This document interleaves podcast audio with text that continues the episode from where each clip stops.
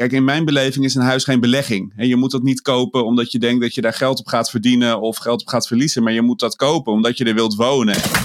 NPO Radio 1 EO. podcast. Geld of je leven.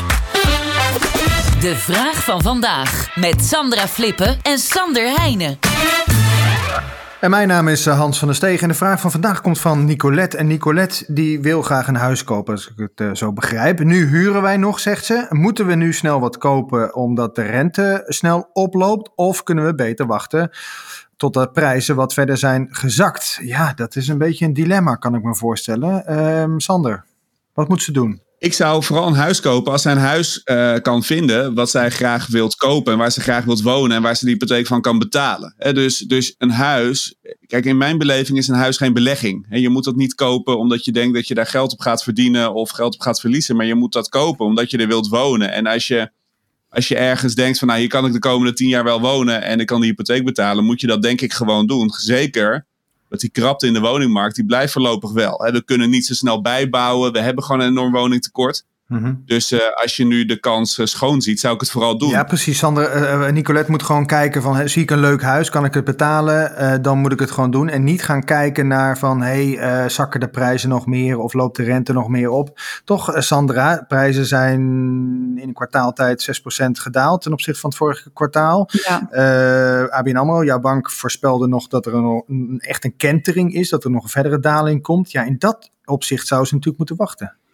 Ja, nee, kijk, ik, ik begrijp de vraag wel. Als je, ik, ik denk dat het hangt inderdaad helemaal af van je persoonlijke omstandigheden. En dus dat, daar onderschrijf ik uh, Sanders een uitspraak heel erg. Alleen ik denk wel, de onzekerheid op de huizenmarkt uh, is wel reëel op dit moment. Um, kijk, wat je, wat je volgens om, om een beetje te begrijpen van wat zien we nu eigenlijk gebeuren, hè? Mm-hmm. is dat um, die prijzen die zijn natuurlijk uh, ook uh, in coronatijd tot grote hoogte uh, doorgestegen.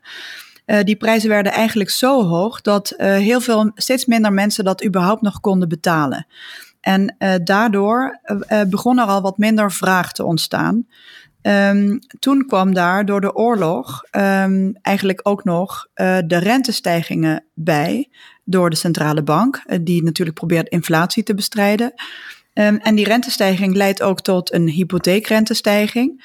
Ja, en dat maakt eigenlijk een hypotheek aangaan uh, duurder. En dat remt ook weer het aantal mensen dat bereid is te kopen. Ja, en, en dan zie je dus dat huizen langer te koop staan. En, um, en dan op een gegeven moment zakken de prijzen. En dat is wat we nu uh, zien. Dus die 6% uh-huh. is best wel een forse daling. Ja. Uh, tegelijkertijd ja, waren die prijzen eigenlijk ook ongezond hoog. Dus nu is het wel een, ja, een puntje lucht eruit, zou je kunnen zeggen.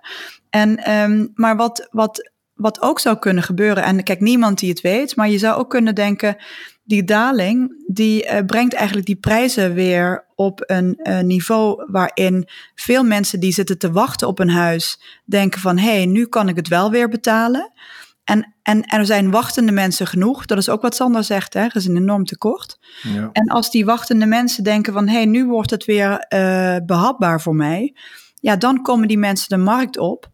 En ja, dat is uh, fijn voor de verkoper, maar het stut ook weer de prijs. Dus dan zal die prijs ook weer niet zo ver gaan dalen. Maar de vraag is een beetje voor Nicolette of zij dit, deze hele afweging die jij nu maakt, of deze, deze analyse, moet je die een rol laten spelen in, in je individuele aankoop van een huis? Nou, voor, voor het overgrote deel niet. Nee. Dan moet je gewoon zeggen van, uh, wat is mijn, hoe ziet mijn plaatje eruit?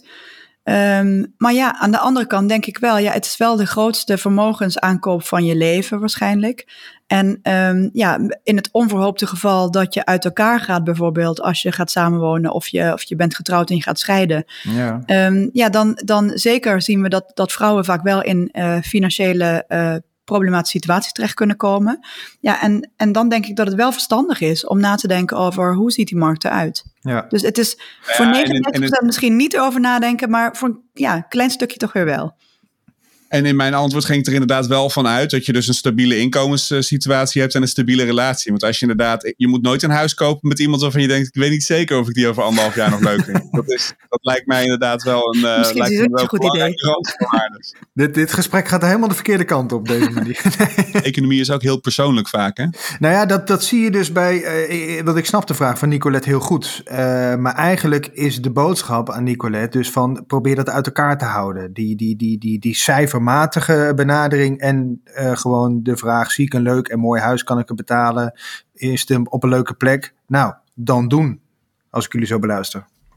Zeker, en het is, het is een vreselijk dilemma. Het is natuurlijk psychologisch veel lekkerder om het in een opwaartse markt te kopen. En niet in een markt waarvan je denkt die gaat naar beneden. Maar tegelijkertijd, als je, als je gewoon 20 of 30 jaar terugkijkt op de woningmarkt, dan zie je dat er, dat er altijd wel golfjes in hebben gezeten. En in die zin, hè, ja, rendement uit het verleden, we kennen, we kennen de, de, de Mhm. disclaimer. Maar tegelijkertijd, ja, als je de hypotheek kan betalen en je kan er lekker wonen, als je dat dan vergelijkt met huren die ieder jaar met de inflatie mogen stijgen. En dan kan het ook nog wel eens zijn dat je toch beter uit bent, zelfs met een dalende markt. Want je lost je hypotheek deels af. Hè. Dus uiteindelijk eh, wil het niet eens zeggen dat je, dat, je, dat je financieel een slecht besluit neemt als je, als je nu een huis koopt. Dat is, maar het hangt zo van je persoonlijke situatie af en van het huis dat je koopt. Dus Ja. Ehm, in zijn algemeenheid moet je altijd wel even heel goed nadenken voor je een huis koopt. Want het is inderdaad wat Sandra zegt, de grootste uitgave die je doet. Ja, maar ervan uitgaande tot slot dat, dat Nicolette een stabiele relatie heeft, een stabiel inkomen heeft en een huis heeft gezien wat ze kan betalen, dan zou jullie advies zijn: doe maar gewoon. Ja, ik vind het toch wel akelig, moet ik zeggen. Want ehm, mis- en misschien dan voor, voor Nicolette, dan zou ik, zou ik eh, als ik Nicolette was, eh, zou ik wellicht in ieder geval dan kijken dat ik ehm, eh, probeer zoveel mogelijk spaargeld mee te brengen en zo min mogelijk ehm, eh, tenminste de enige ruimte te hebben voor mogelijke waardedaling. Mocht je relatie verkeerd lopen, want dat weet je Ja. natuurlijk ook nooit Nee. zeker. Eh, en, eh, en, en je zou moeten verkopen. Dus dan, eh, dan, dan, zodat je in ieder geval je huis niet eh, onder water staat. Dus dat je lening hoger is dan de waarde van je woning. Geen tophypotheek aangaan. De waarschuwing eh, klinkt, klinkt alweer goed door. Goed, dan heb je ook een vraag aan Sander of Sandra, of aan allebei natuurlijk, kan ook natuurlijk. Mail dan naar podcastradio1.eo.nl. Dit was hem voor vandaag. Morgen natuurlijk weer een nieuwe vraag.